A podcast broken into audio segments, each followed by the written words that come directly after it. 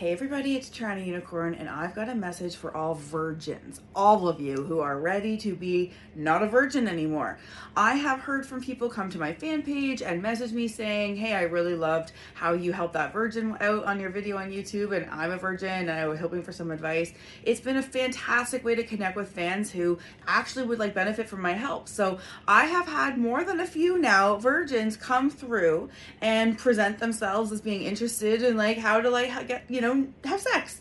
Um, and then what's really fascinating is that I had a woman reach out to me in a couple, a male female couple, who said it's like her biggest like fantasy to have to take a, a, a, guy's virginity. And so she's like, let me know. Like, I was like, oh my God, there's a total market for this shit. So, what my advice is to virgins is I'm not gonna lie, you know, you might be like, oh, I'm gonna hide it because like girls that want to fuck a virgin. Yeah, for the most part, experienced women uh, don't really have a specific interest in that unless they're uh, have a fetish for that or that kind of thing.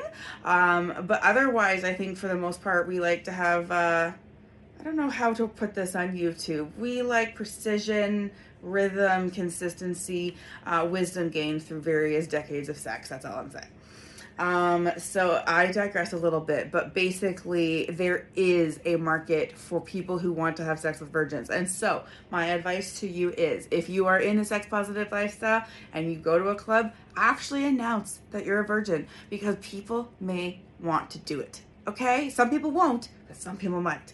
And if you're a Tinder or anything else, I'm not gonna lie, put it in your fucking profile. If you have been ashamed of this forever or whatever, that day is ends now. You literally own that shit right now and say, Virgin right here. Who wants to pop the cherry? Who wants to take me for a memory ride? Like I'll be I'll think of you forever.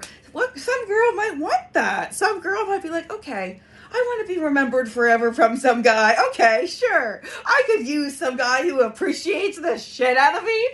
Okay, like it's not that hard of a sell to some women sometimes, right?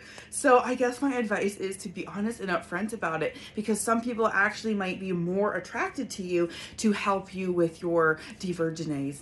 I'm going to use this word correct incorrectly. Divergenizing uh, all I know is there is people who are virgins who want to have sex, and people who are not virgins who want to have sex with virgins, and you just gotta find each other. So the only way to do that is to kind of speak up a little bit, uh, wear it like a fucking badge of honor instead of a cloak of shame. Okay, uh, that's it for now.